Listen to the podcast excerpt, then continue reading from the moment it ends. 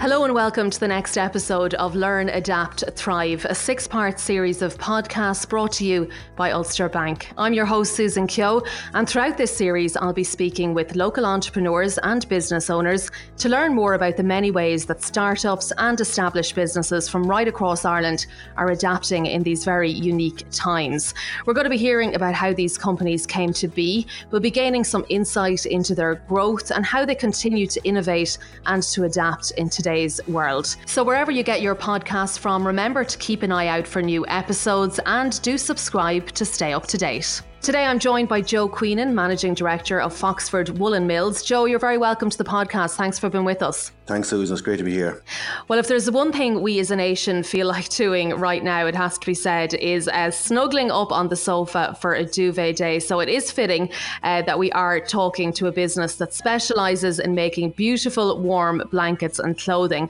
Foxford Woollen Mills weaves a tale of almost 130 years in the making and has been creating a little bit of luxury in County Mayo for over a century. The brand is synonymous with expert craftsmanship and luxury design, and while much has changed from the old days in terms of the process, the heart and soul of the business remains the same. Today, Foxford Woollen Mills has become a lifestyle brand and offers tours of its historic showroom and has even extended the Foxford experience to an artisan cafe enjoyed by visitors from right across Ireland.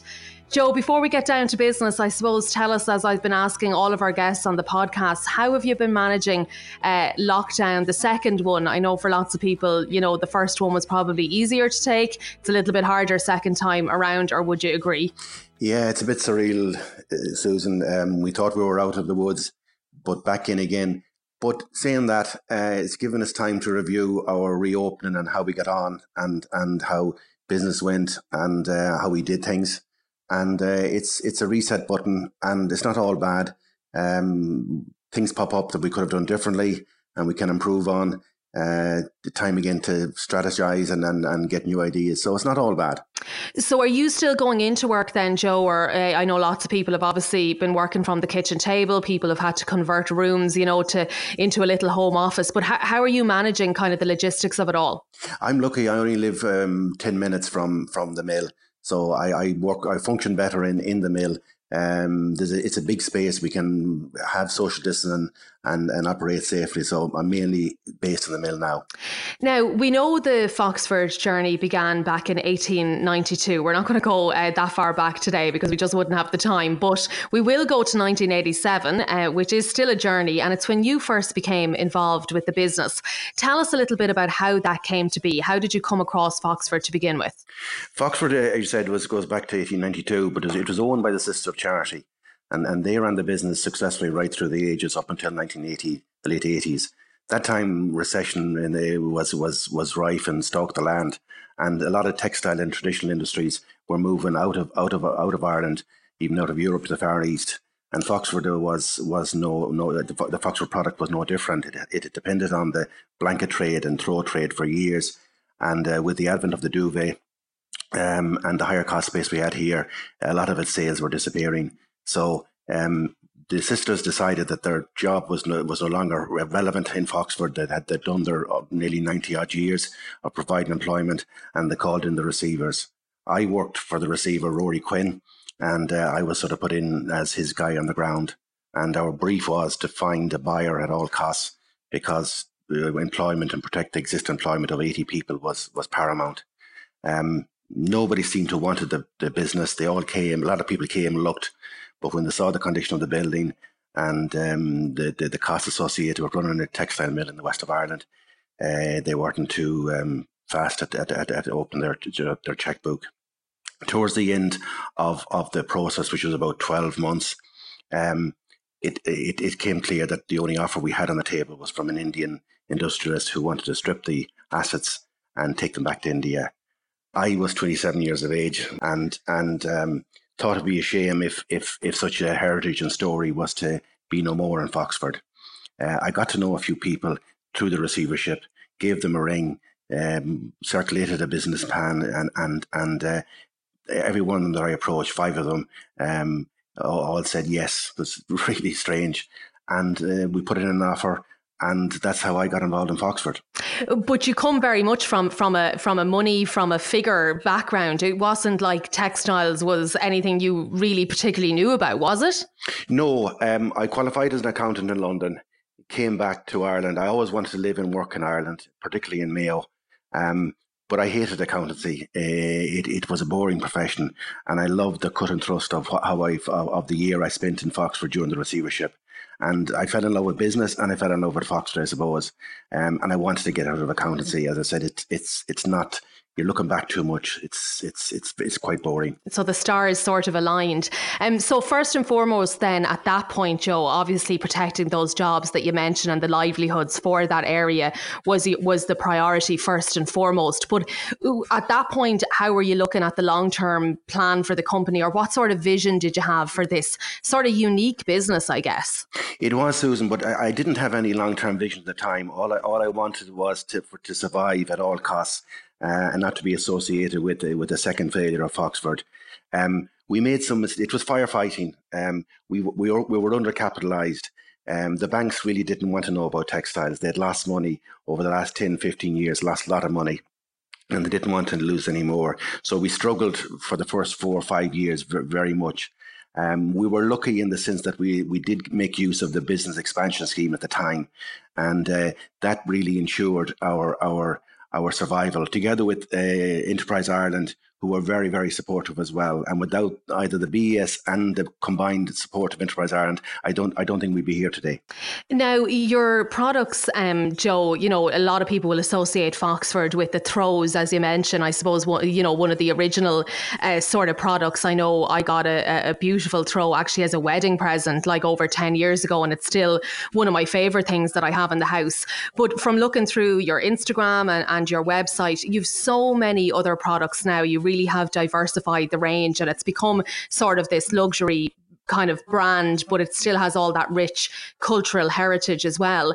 Um, tell us a little bit about the design process, how you've managed to stay on top of, I guess, something that changes all of the time. And, you know, there is a lot of design, there's a lot of homeware brands out there, but you've managed to keep ahead of the trends. Um, our chief designer is, is, a lady called Helen McAlinden. And, and Helen um, does two collections every year. And how she keeps on top of it, I suppose, is is is watching trends, uh, looking at market leaders. What are they doing? Uh, market research, doing market research from desktop, which you can do now. We used to do it from traveling around the world, looking at different department stores and, and, different trade shows. Now we do that from from from the computer. You look at what the forecasting people in in in in, in homewares are saying. And also, you look at cultural trends, be it music, be it be it be it cinema. What comes out of that? Like for example, you'll we'll see with, with, the next edition of the Crown, it covers it covers Princess Di. You'll see all the eighties clothing coming back into fashion again. So it's it's a combination of a lot of different things. So that kind of collaboration with with a designer of uh, Helen McAlinden's kind of caliber, who she's very you know very very well known and renowned, that helps you. It kind of gives you all of that information and intel, I guess that that that's needed to strive and to move forward. Yeah, Helen has a very clear vision of what Foxford should be, and it is totally in, in line with mine. Uh, she she loves textiles, she loves homewares. Um, I think sleep is such an important aspect of people's lives, and to be able to make and design products that give people a high quality sleep and rest, uh, never mind the money making aspect of it, there's a great job satisfaction as well. Yeah, sleep, I think, and also coziness have become, you know, such a such a big part of everyone's life, particularly this year. And let's talk a little bit about the impact of the lockdown and the pandemic pandemic um, on Foxford, because obviously it's impacted different businesses in different ways. But I suppose what's been the biggest sort of change or knock on effect for you guys? It, it's one word digital, Susan. Um, 16th of March, everything came to a shudder and stop the mill stopped, the, the, the retail stopped, and, and, and, and our food business stopped. But then uh, the, the the online lit up, and it, it, that's that's like a beacon in the sky now. It's, that's where the future is. Uh, fifty uh, percent of our sales I see in the next year will be on will be digital. Uh, both B2B uh, and B2C, because we've also a wholesale business where we supply um, customers around the world. We've just after building a virtual showroom that will become a little a little media production unit uh, where we do virtual trade shows. And, and that together with with the business to consumer website is is where we see a big part of our future. And was that e-commerce business there, Joe, before uh, COVID, or did you really sort of ramp it up w- once everything happened in March? No, we we've been doing spending money and investing in in in in, in the e-commerce since the last four four or five years.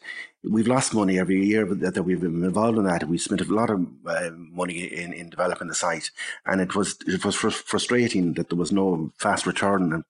Um, but as soon as as soon as uh, lockdown happened, uh, all that uh, restrictions were taken away, and it, it really paid paid back uh, dividends right from 17th of March onwards. And I suppose your product, you know, a lot of people might think it is something that you do love to touch and feel and, you know, maybe see it set up. But as you say, there's ways now, we've all gotten used to different ways of doing things. So even the way we're doing this podcast today, even the way you hold probably a lot of your meetings with your staff, like everything has changed. So suddenly people have gotten used to going online and, and having a really good look at a product that maybe in the past they would have liked to actually physically feel before they would have purchased it. Indeed, indeed. We used to spend fortunes going around the world doing trade fairs. Um, but it's, it's, it's, people have hit a switch in their minds and that now they're quite happy to, to it's all about good photography. They're getting that image right across. And once they see good photography, they, they seem to get over the fact that they can't touch it. And you can also always send out swatches uh, small square swatches, uh, three three inches square, uh, and, and and good visuals online. That'll get a, a buyer uh, to make a decision without having to actually feel the whole whole product. And would you be worried at all, Joe, that you know post pandemic when we get out of this, hopefully there will be a vaccine next year? Do you think that everything will go online, or do you think there's always a place for sort of bricks and mortar and a place where people can go and have an experience, uh, you know, and kind of immerse themselves in the culture and the heritage that is involved in a brand like Foxford? Oh, for sure. There's, there's there will always be a place for people to come to the mill. Uh, bricks and mortar needs to have an experience uh, for people to come to. Uh, the high streets are going to struggle; they'll have to reinvent themselves. But I will be quite confident that that the the the, the mill will reinforce the digital experience, the, the digital uh, growth, in that people will come, will see the the the, the, the fabrics been woven, will will see the food being prepared uh, and will see the, the, the retail experience they have and then go away and be happy to go online. It's all about experience now. And as I said, bricks and mortar on the high street and, and shopping centres will, will have to reinvent themselves uh, in the next couple of months. Yeah, absolutely. And I think probably what, you know, in, terms of businesses maybe who didn't have that online pre- uh, presence before this happened in March, I guess you know, people had to pull down their shutters and didn't have an alternative, another way of getting their products to people. For them, it must have been particularly hard not to have that other avenue. Would you say to those people it's never too late that that this will benefit you? I know it's hard sometimes to spend money if you're not seeing the return straight away, but it sort of pays off in the long run, or at least that's been your experience. Oh, it's never too late, no. And, and Enterprise Ireland have, have, have, have schemes and grant schemes to help retailers that that's not a part of their client base uh, to to invest and, and develop a website. No, it's never late. As, as long as, as long as there's customers out there looking for product, and as long as you can survive long enough to develop a website, by all means, go for it. In terms then of um, exporting, Joe, your product strikes me as something that people right around the world, I'm sure, have fallen in love with. Do you export an awful lot of your your throws and your your bed linen? Yeah, we do. Um, particularly our woven products, the, the throws and, and, and scarves and blankets. They, they go as far as Japan to, to the States to Europe, the UK Uh, no, we have a, we have a growing export market, which is very encouraging, and people want to buy European production. They want to buy heritage. I think they're getting away a bit from the far east of the multi of, of the mass produced stuff that hasn't got a character, that hasn't got heritage and people now want to see European production more and more. And then, with regards to 2020, Joe, if, if March hadn't happened, if COVID hadn't come to our shores, are there things that you would have liked to have ch- achieved this year that maybe you've had to push back to next year? Or what are the kind of, you know, when you look back now in 10 years on 2020, what'll be the big thing that you'll you'll think of, do you reckon? Again, the one word digital. It'll it'll it'll it'll have it'll have catapulted us uh, five years ahead than we were uh, before before lockdown. Um, what what it will have done in in the short term will have slowed down uh, product new new product new product development. Um, but we're getting over that now through Zoom and and and um, using DHL to courier back with samples much faster. Um, no, it's it's in the long term. I think Fox will come out of it a stronger company.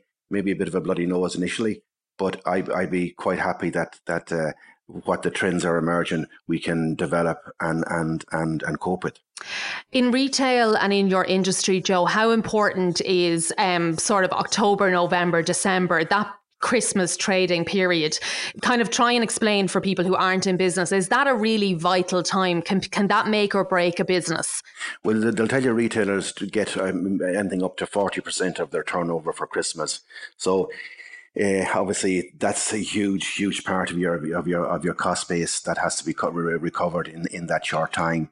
So the traditional retailer will be really under pressure to um, to make their targets and, and leave themselves in a position to to deal with the quiet months of January, February, and March next year. So it is big pressure time. Are you hopeful though about this month for yourselves and next month? People filling those Christmas stockings, and you know it is. I guess it is a product that would be very popular around Christmas time. It's a lovely present, uh, something from Foxford. Uh, yes, um, we're our budget last year was to be five percent up in retail. This is pre pre COVID. Um, this year we're 14% up on budget. That's combining the the the uh, online business with it. If we excluded the online, we'd be 19% down. So we're in a thankfully we're in a very strong position at the moment. Looking forward to the next two months, which is a good place to be. Um, in terms then of your business journey, um, Joe, uh, like what's it like when you go into the mill? You say you work better in the mill. Set the scene for us a little bit. I know it might be quieter, I guess, at the minute, but but but what's the feeling like when you go in there to do a day's work? What, what attracted me first back in '87 was it, it has it has this presence. I don't know what it is.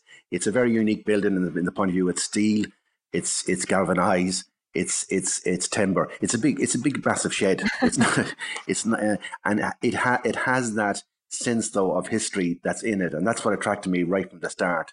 So I think that's why I need to go back into it. It's just you just feel this energy, and and most people that come into the place, and that's why I think our sell through, and that's why there is this feel good factor towards the brand. There's a sense of well being, and and the sense of of of of don't know what the word is of long, longevity, longevity, if that's the word, about about the production. So I, I, feel more comfortable here than at home, looking out um, and thinking of what's going on here. So it's it's it's it's.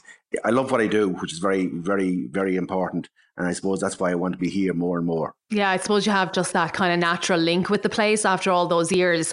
And in normal circumstances without COVID, would that place be somewhere that you'd get a lot of tourists? Would you get a lot of visitors uh, coming in on different day trips? Yeah, it would have been extremely busy. We, we get the guts of 200,000 visitors a year. If we just in the bad, bearing in mind we're in the middle of nowhere. Um, obviously, all that has stopped. But but during the summer when we reopened, even though there was no tourists around, people from out on staycation were brilliant. They came in, they visited, they spent money, they, they spent money in the cafe, uh, and the, the, the tourists, the Irish tourists, were very very uh, generous to us during, during when, when we reopened. I'm forever grateful to, to people for supporting uh, jobs locally. Now, you say you're in the middle of nowhere, but you're actually in the ancestral home of the new uh, president elect of the United States of America, Joe Biden, as we had that good news uh, come through quite recently. Uh, lots and lots of talk, uh, Joe, um, your namesake actually, but lots and lots of talk about whether when, you know, COVID is gone, will he come to Ireland? Will he visit his ancestral home? We know he has links in Carlingford and County Louth as well. I'm sure all systems would be going uh, uh, on the go if if Joe was to pay a visit to Foxford. Like, yeah, they say there's no show like a Joe show, and and and, and, and you know that. and it's it's it's it's really it, has to be a, a bonus for for for Mayo and indeed Louth that there's such a strong connection, and he and he seems to seem to cultivate that connection as well. Uh, we're actually in the middle of we're not in the middle, but starting to design a throw that is a American flag and a Mayo flag combined. Oh, so uh, it's it's great for the county. It's great for the west of Ireland. Uh, I saw a lovely head uh, headline in the paper on Saturday about uh, there's going to be a peaceful transition between Doonbeg and Mayo. yes, they'll, they'll, hand it over. And, they have to hand it over. So no, it's it's great for the area. It's, it has to be, you know. And, and he, as I said, he, he he enjoys and develops the association. He was here, I think, six. Well, not here, but in Mayo six six years ago, seven years ago. Yeah, I think he visited in 2016. So yeah, all eyes on when uh, you know as soon as he can come back, people uh, will be delighted to welcome him here, no doubt. Um, you have a great business story, Joe, and a great outlook. Is there anybody that you look up to in business, or that you would take kind of guidance or or listen to their story and take it on board yourself over the years? Um, a guy that people love to hate, Michael O'Leary, I think, is my, my hero. He took he took a struggling airline and turned it into a global brand and he brought he put money in all our pockets because he brought so many tourists into the country. He's a guy that I really have great respect for, and and uh, he's done a, as, as how he said some service to the country and it continues to do so.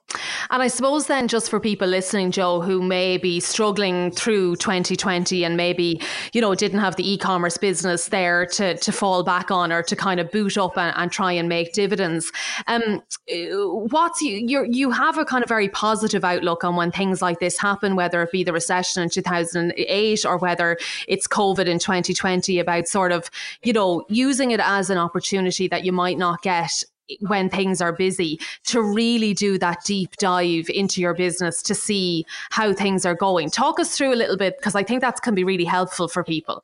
Yeah, you never. There's an old cliche that says "never waste a good crisis." And, and, if you look at, at, at the mill's history since 1892, how many crises has gone through? And I, I think you know, in, in the lockdown, in the silence of, of lockdown, and if, if you can just sit quietly and think and and uh, it, a clearer picture emerges. During during the phonetic operation of a day-to-day business when things are normal you don't see a lot of these things.